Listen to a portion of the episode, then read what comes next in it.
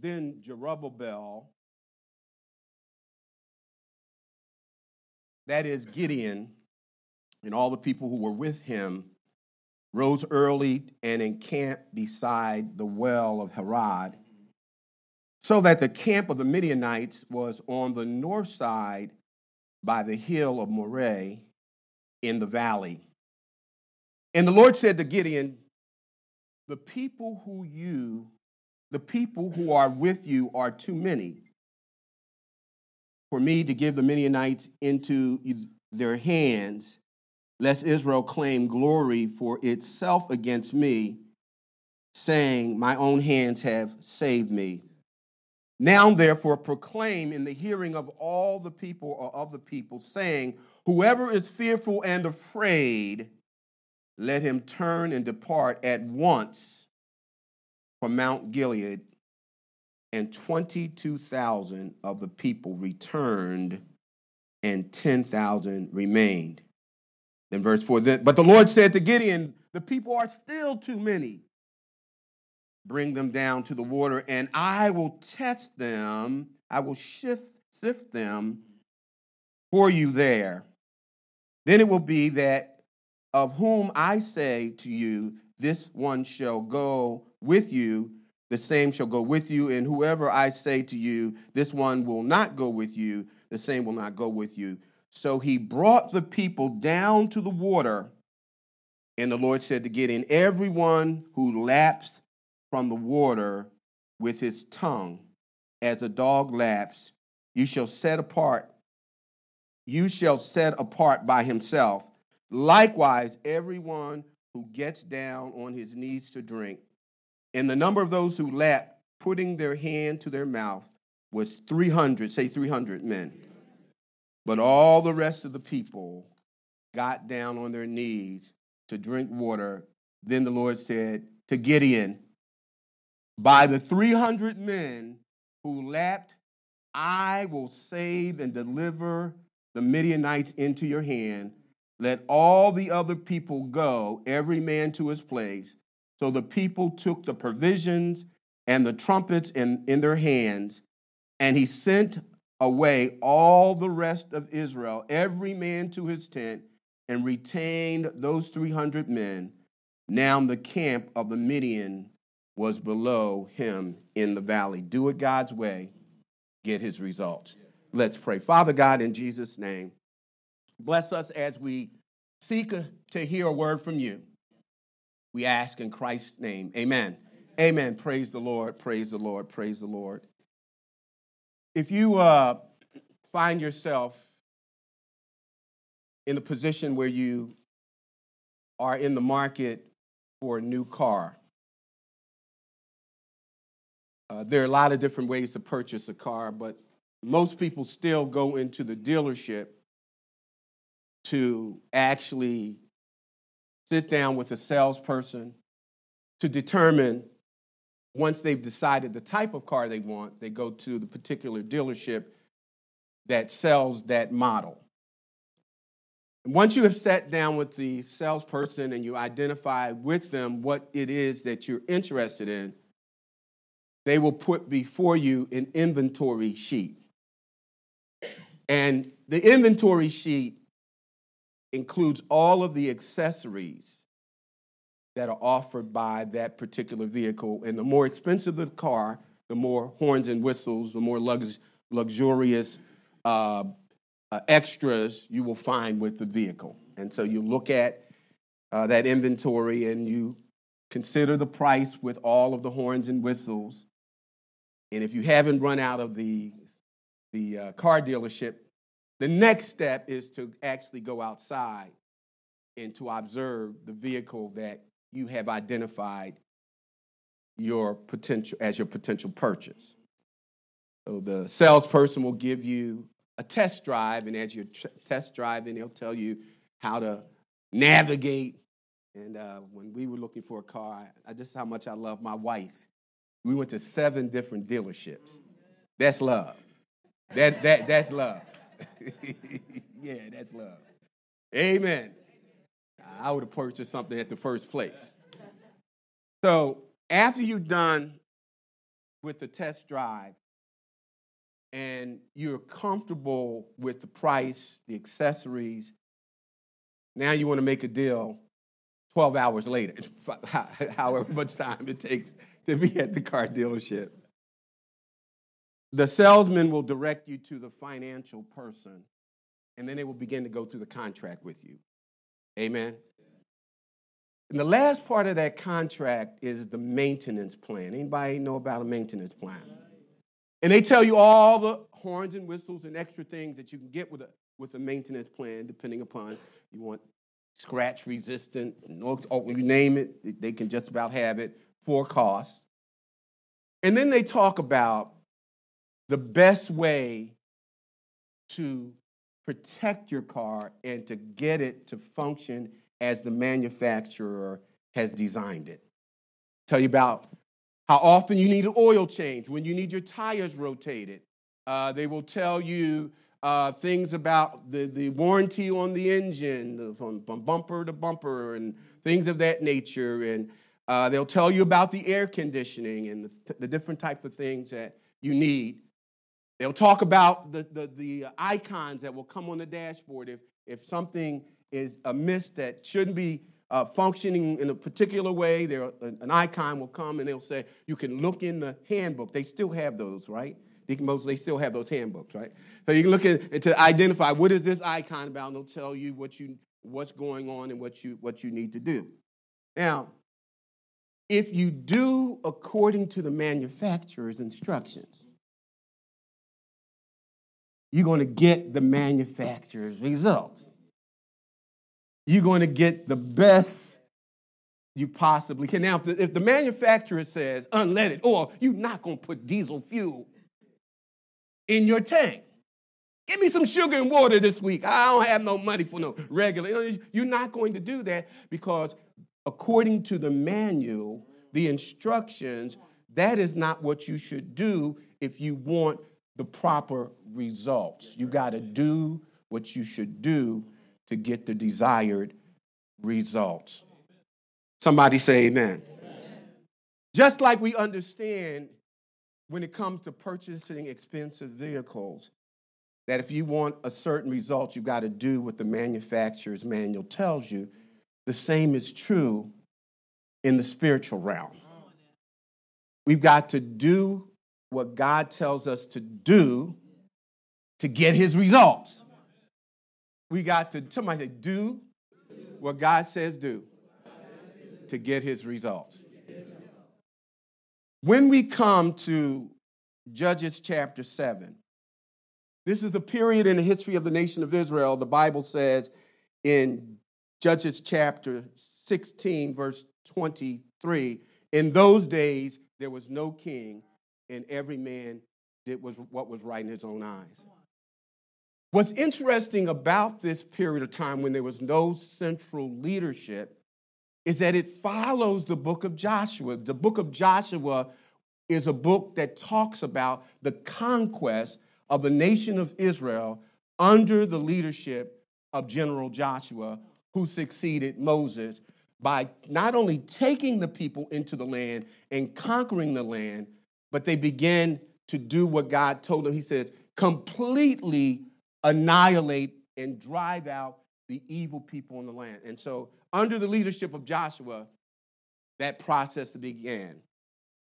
But after Joshua died, the people, the Bible says in, in uh, Judges chapter 2, verse 10, the nation that followed, the, the generation that followed Joshua, they did not know God nor the miracles that he had done.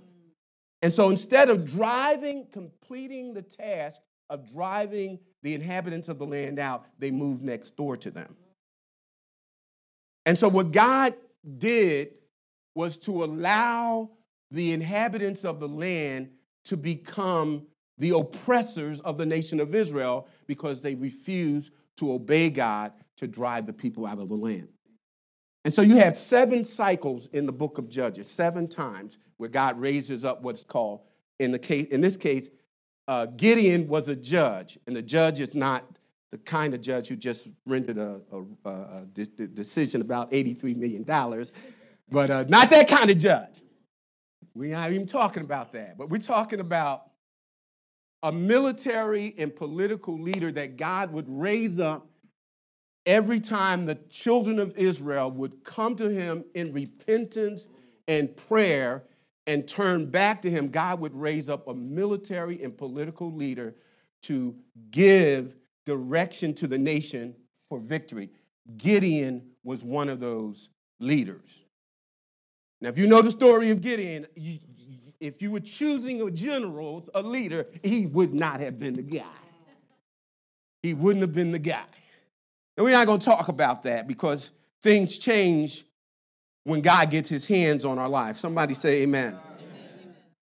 And so God instructs Gideon as the judge to mobilize the people of Israel to go against one of their oppressors who had made Israel a vassal nation. They were a vassal nation in that they were paying tribute to owners of land that God had given to Israel. They were the tail instead of the head, they were beneath instead of above.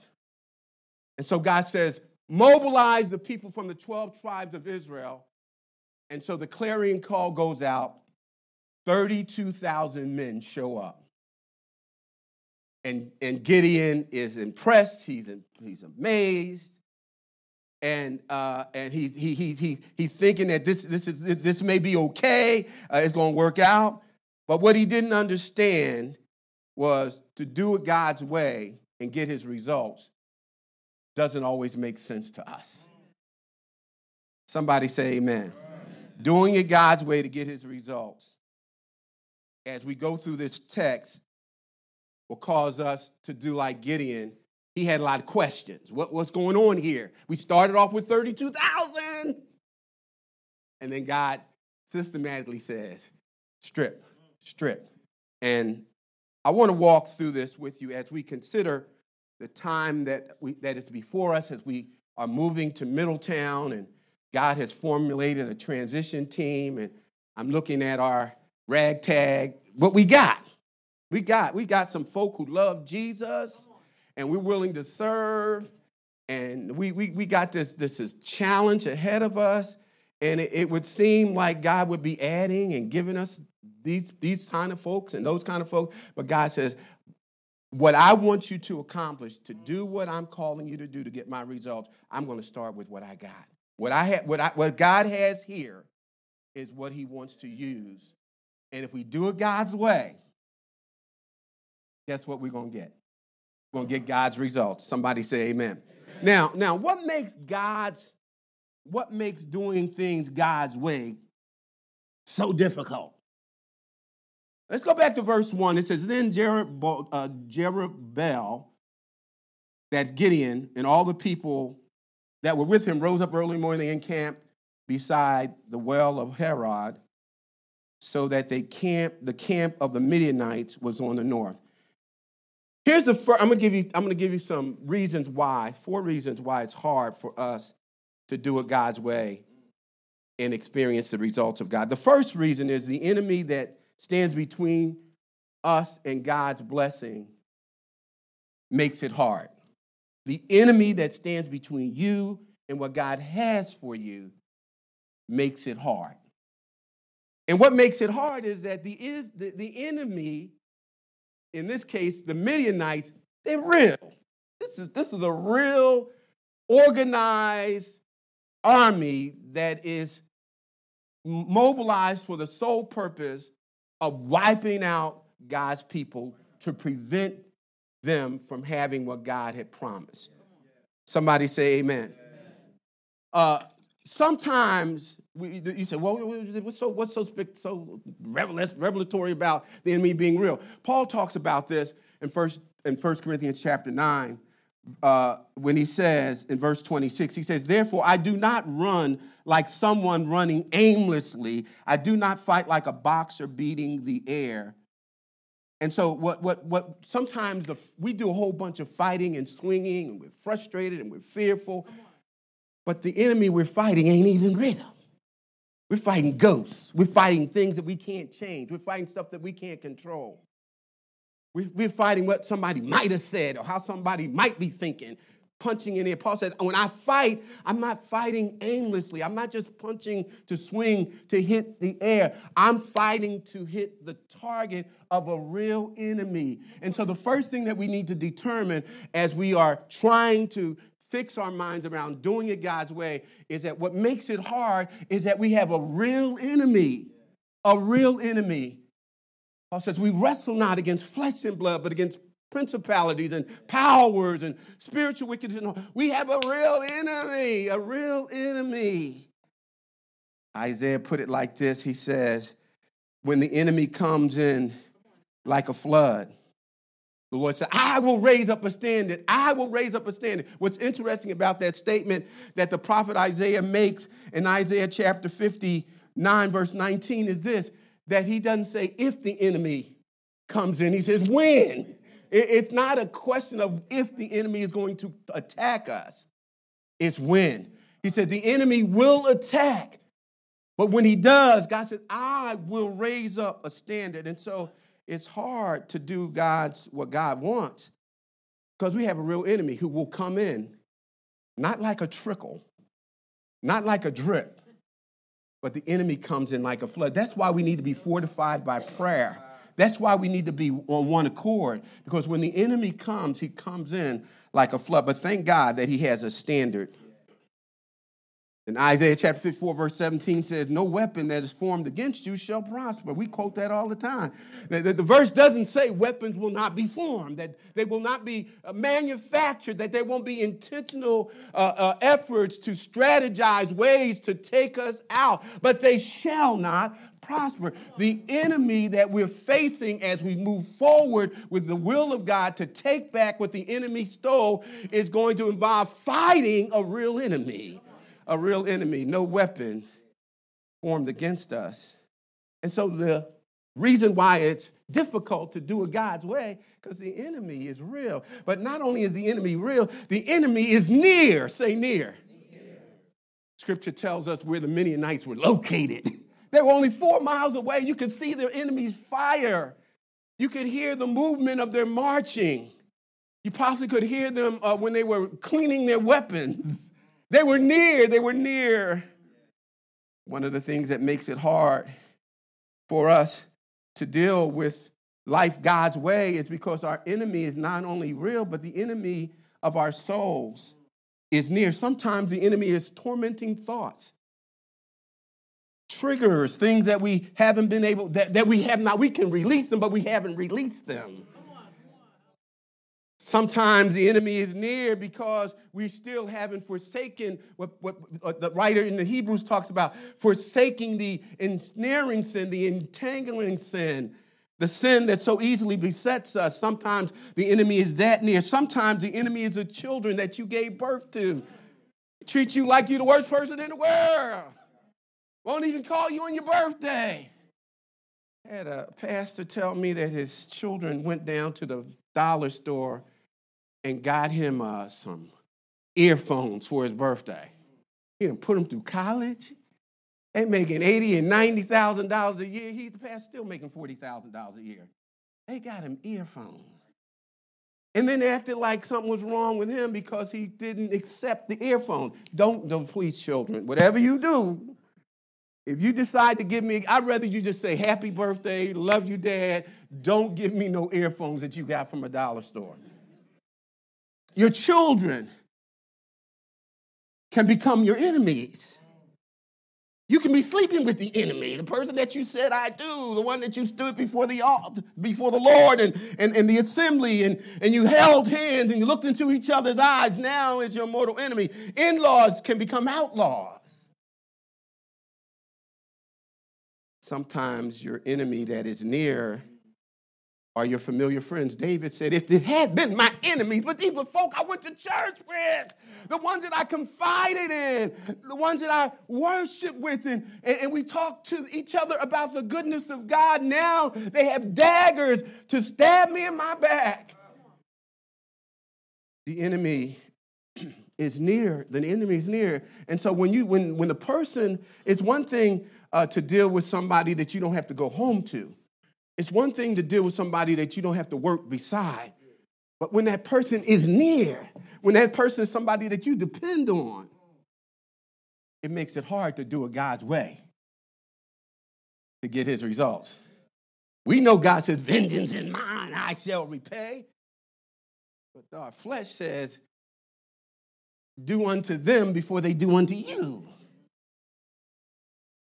The flesh says, Doesn't it also say in the Bible, an eye for an eye? I'm an Old Testament man in the two for tooth. The enemy's near, but the enemy also appears to have the advantage. Verse 17 of Judges is now the Midianites and the Amalekites, all of the people of the east, all of the people of the east were lying in the valley as numerous as locusts, and their camels were without number, and the, and the sand by the seashore in multitude. And so this, this fight, even before God told uh, Gideon to send people home, they were already outnumbered five to one, and then it became 15 to one, then it became 500 to one. And so sometimes the enemy seems to have the advantage when you look at all this craziness on TikTok and you go to the school and the teachers are teaching our kids craziness, and you talk to a, a what you think is a well mannered and, and, and balanced adult and all of a sudden they, the evil is good and, and good is evil. And it seems like it's just evil is so pervasive that the enemy has the advantage. That's how david felt in psalm 73 he said when i looked at the wicked and how they were prospering they never seemed to get sick. They lived in the best houses. Their kids went to the best schools. They drove in the best vehicles. And here i am running for my life. He said my foot almost slipped. I almost stumbled. I mean, I, I slipped. It's one thing to slip, it's another thing to stumble. He said, I was almost out of here. I was about to turn and go back into the world if it's going to be like this as a Christian. Sometimes it seems like the enemy has all the muscle, the manpower, the military training, and the mandate to wipe you out. And the enemy's winning. You ever feel like the enemy's winning?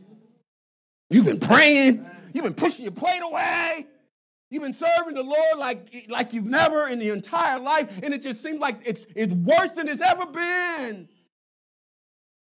It gets hard to do it God's way, to wait for his results when you're in the furnace and you don't see that fourth man yet.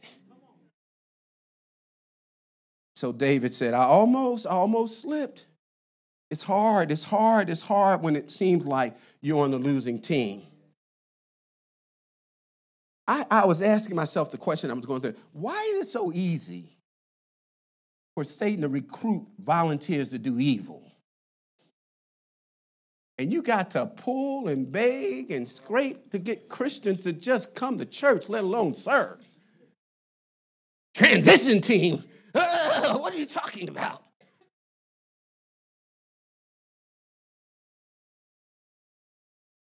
What am I, well, you know, why are you bothering me? Everybody's busy. Why don't you understand? Satan has no problem recruiting people to serve him, and they're unified in their intentions to suppress the truth with unrighteousness. The Bible says the wrath of God is revealed from heaven against all unrighteousness and all who hold down the truth. They're people who are intentionally holding down the truth, even though they know what the truth is, and they're unified because their objective is to be in a position where God is dethroned and Christians are silent.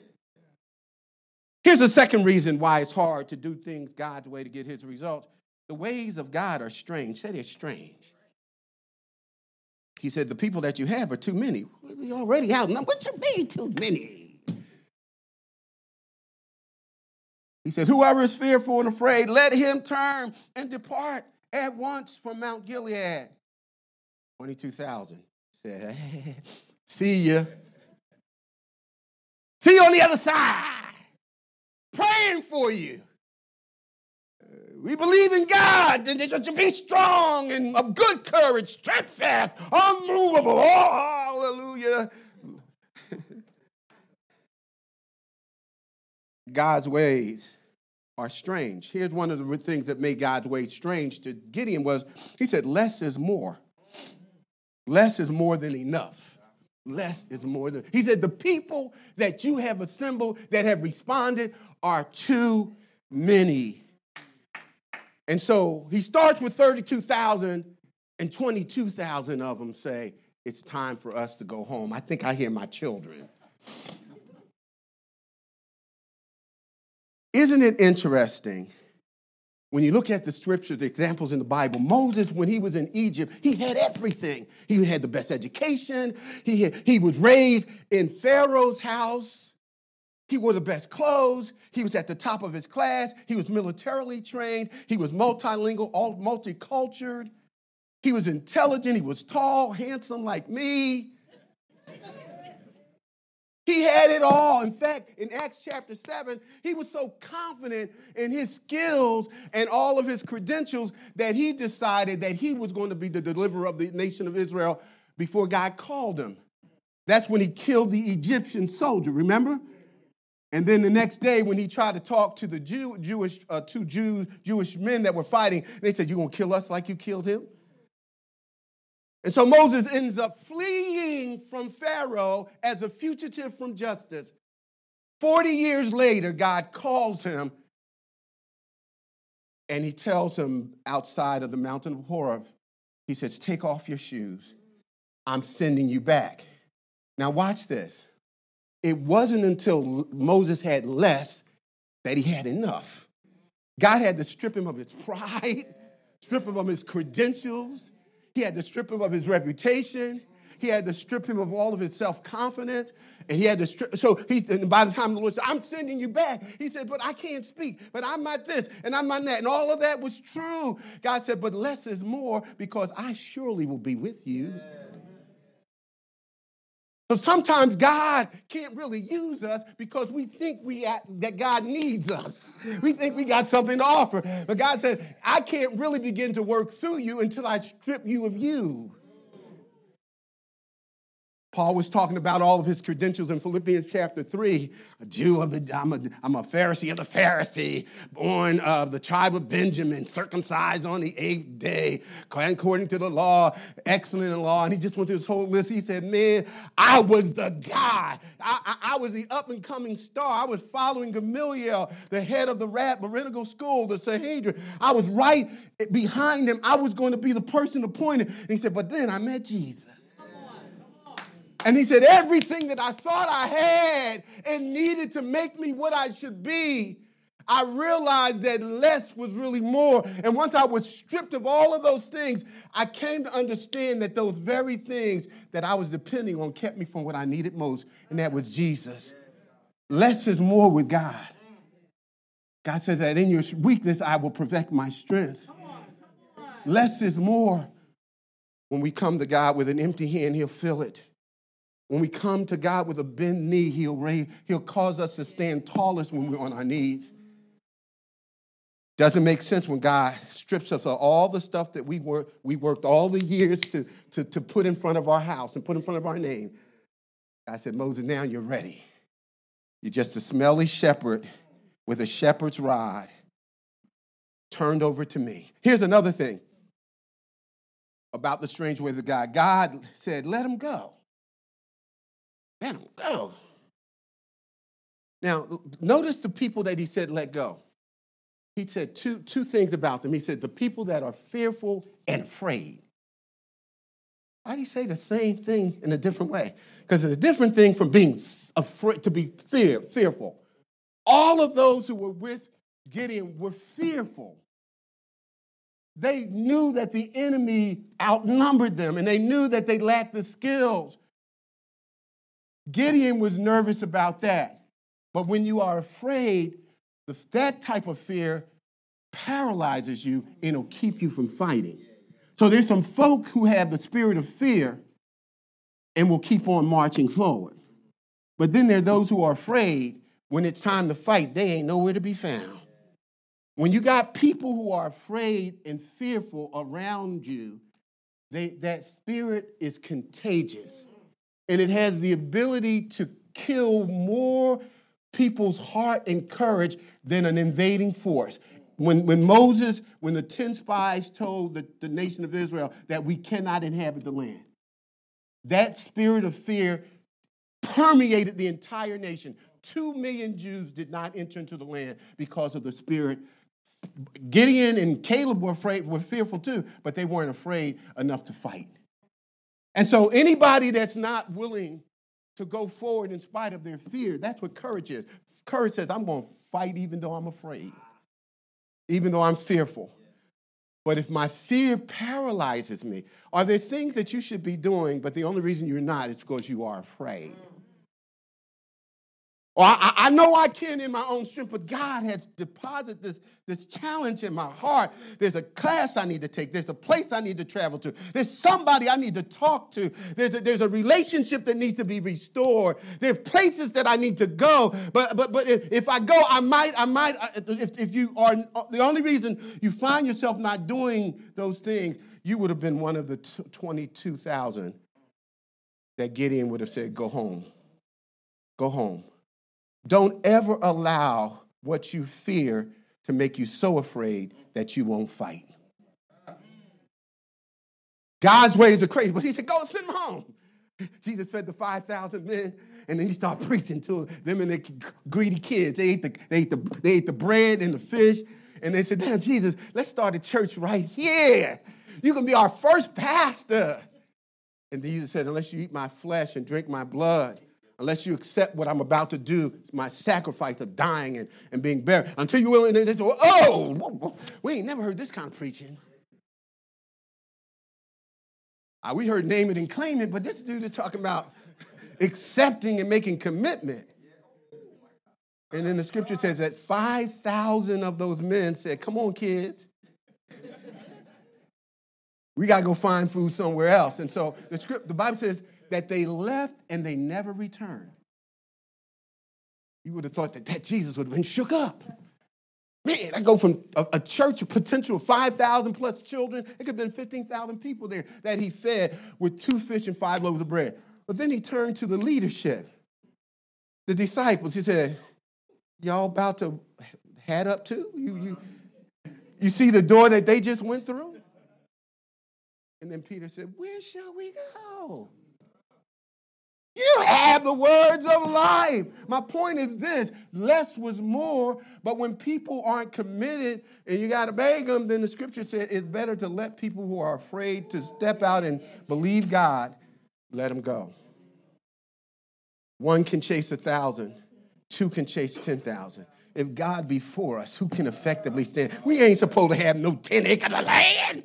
Ain't supposed to have no budget. Oh, the 1.6. How in the world can a church size be doing that? How can we pay off a property of $450,000 before we even settle on it? How can we do that? Because less is more when you put it in God's hands. Somebody say amen.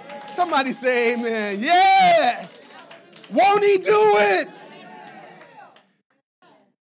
Do it God's way, we get his results. We can, only God can get the glory here. Somebody say amen. He said, let him go. But here's another thing that's strange about God He has a problem with carelessness in his service. He said, Gideon, I want you to take the 10,000 that you have left, and I want you to take them down and get, let them get some water, and I'm going to separate from the 10,000 those who are ultimately going to fight with you. And so he's watching, and the Lord says, The soldiers that bent down, and as they bent down, they were lapping the water, lapping and looking, lapping and looking, lapping and looking. And then there was a second set, 7,700 who went to that same water body and they put their whole face in it. Yeah. Hey, oh my God. They just gonna get, they ain't gonna miss nothing. But they're not looking. They're not careful. Let, let me just give you some words for, for, for the word carelessness. Some synonyms sloppy, nonchalant service for God, negligence, reckless, saying things to people to chase them away from the church, reckless. That got quiet in here. Uh, thoughtlessness, not giving any real serious consideration for how, what are you going to render to the Lord? You don't just give God rotten things. You don't give God your the least, you give God your best. derelict, haphazard. God has a thing against careless folks when it comes to serving him. He don't want, we want guys at top shelf. Bless me, Lord, expand my borders, move my territory, larger God. I want the absolute best, and then we give God crumbs. We get careless when it's service. We're preparing the lesson on the way to church. When we didn't have cell phones, we were, we trying to find our Bibles on Sunday. I actually had a deacon say to me, I was candidating for a church in Philadelphia, very prominent church. And I said, Well, one of the things, if I were to pastor this church, I would expect for the deacons to bring their Bibles. This guy stands up. Don't need to bring my Bible to church. I've got my Bible hidden in my heart so that I might not angry against her. I said, angry against him? That's not even what it said. The biggest gun I've ever seen in my life, I saw it at that church. One of the trustees had it. It came from here to, he couldn't shoot nobody if he wanted to. The littlest guy in the church carrying that big old gun. He sent 10,000 soldiers home. God doesn't want careless service. If you volunteer to serve, to help us get to where we're going, God is looking for nothing less than excellence. Amen. Somebody say amen. amen. And so he says, send those, the, the, those soldiers home. See, soldiers need to watch and pray. We just pray. No, no, no. Jesus said, watch and pray. Soldiers need not to be entangled with the affairs of this world. We're so distracted. You can't serve God and be distracted by the, the world's affairs. Soldiers aren't ignorant of the devil's devices. Peter talked about this. Said, be alert, be on guard, be diligent because your adversary, the devil, is like a roaring lion who roams to and fro throughout the earth, seeking who he may devour. Soldiers are not ignorant, soldiers are on guard. We are diligent and alert. We're not careless. Soldiers must practice in giving the Lord their best. God gave all of us talents, but don't be like the one, ta- the one uh, uh, servant who buried his talents, waiting to get to heaven. No, God wants you to use the gifts that He has given you to build up the body of Christ for His glory. Somebody saying, we're moving right along. Here's another thing that confuses us about God's strange ways the materials that He uses. He said, I want you and the people to deal with the Midianites and the Amalekites and all the people from the east. Now, God doesn't have a B plan. We are it. We it. He says, Gideon, gather the people, the 300 that are left, and I want you to do three. I want you to give them a trumpet to blow, a jar to break, and a fire to burn. And I want you to, the, the, the, thing that blew my mind, I don't say nothing about a weapon. Where's the Uzi? Where's the tanks? Where's the gun? no, no, they don't say nothing about that. And then he said, here's how, here's, here's, and, and then here's what, here's what you're going to do. When you surround the enemy by separating into three separate groups, do it God's way to get his result. It can't make this no weapon. This ain't no warfare strategy. What general would tell his soldiers to send 22,000, then 10,000, reduce down to 3,500 or 500? The odds, who would do that? God's ways are strange. And he said, when you blow the trumpets, here's, what, here's, here's what's going to, here's, here's the weapon I want you to, to fire. I want you to shout. I want you to shout. And guess what they did? They shouted. And the enemy became confused. I want you to know when we do it God's way, even though it makes no sense. Husbands, love your wife as Christ loved the church. Wives, come under the authority and submission of your husband as unto the Lord. Children, obey your parents in the Lord, for this is right, so that your days will be extended upon the earth and it will be well with you. It may not, oh, that ain't the way we do things now. People can make choices and we can have alternative lifestyles. If we do, we see the we see the results of not doing it God's way. We have a crazy world. We're afraid to go anywhere. And even if you stay home, you breathe, the, st- the air around you will kill you. If we do it God's way, we will get his results. It may no a, a, trumpet to blow, a jar to break, and a fire to burn, but no guns, no knives.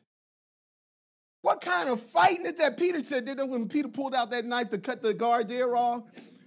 When he said, I'm going to go down with you, Jesus, if nobody he really meant it. But his idea of going down with Jesus was to get physical.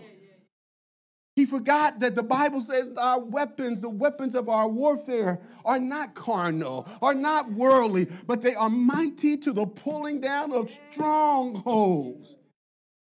God's ways make no sense. He told them to do the, the, the, the unthinkable. This is a setup for us to be destroyed. But they obeyed. They obeyed. Now, why does God require us? To be finished in a minute.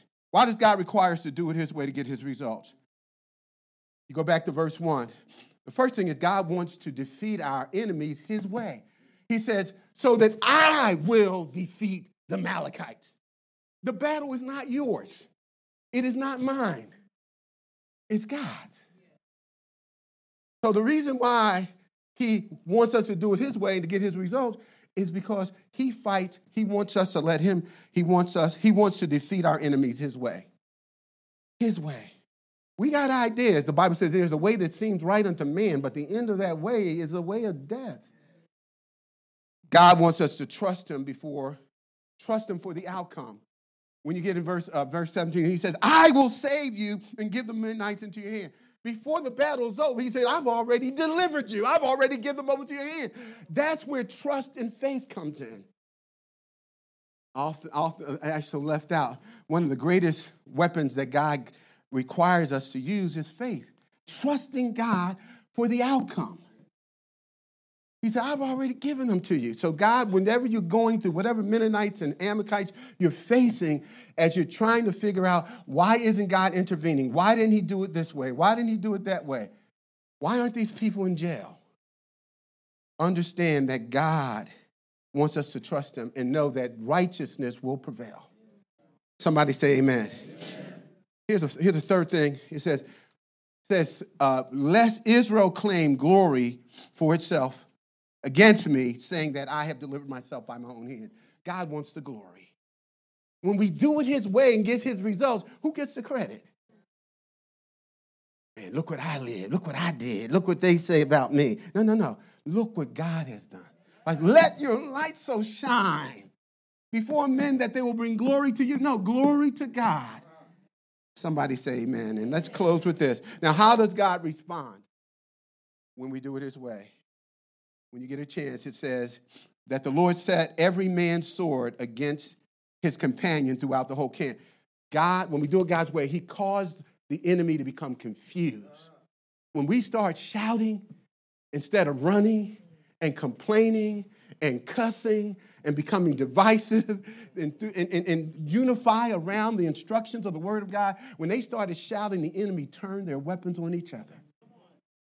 And so the first thing that God does when we do it his way, the result was the enemies turned, they, the Israelites didn't have to lift a finger. They turned their swords on each other. God caused the enemy to flee. God caused them to run. He said, I'll make your enemies your footstool. The people that used to be your enemies are now trying to figure out how they can get you promoted. They fled. Now, here's the one that blesses me God replaced fear with courage the people that were chasing you, you will be chasing. so what, what happens when the enemy becomes confused and they start fleeing, then Gideon says, pursue them. Chase them. Whatever has been causing you fear, when you do it God's way, He will replace your fear with courage, and now you're chasing what formerly chased you. What's been dominating you? What's been causing you to retreat?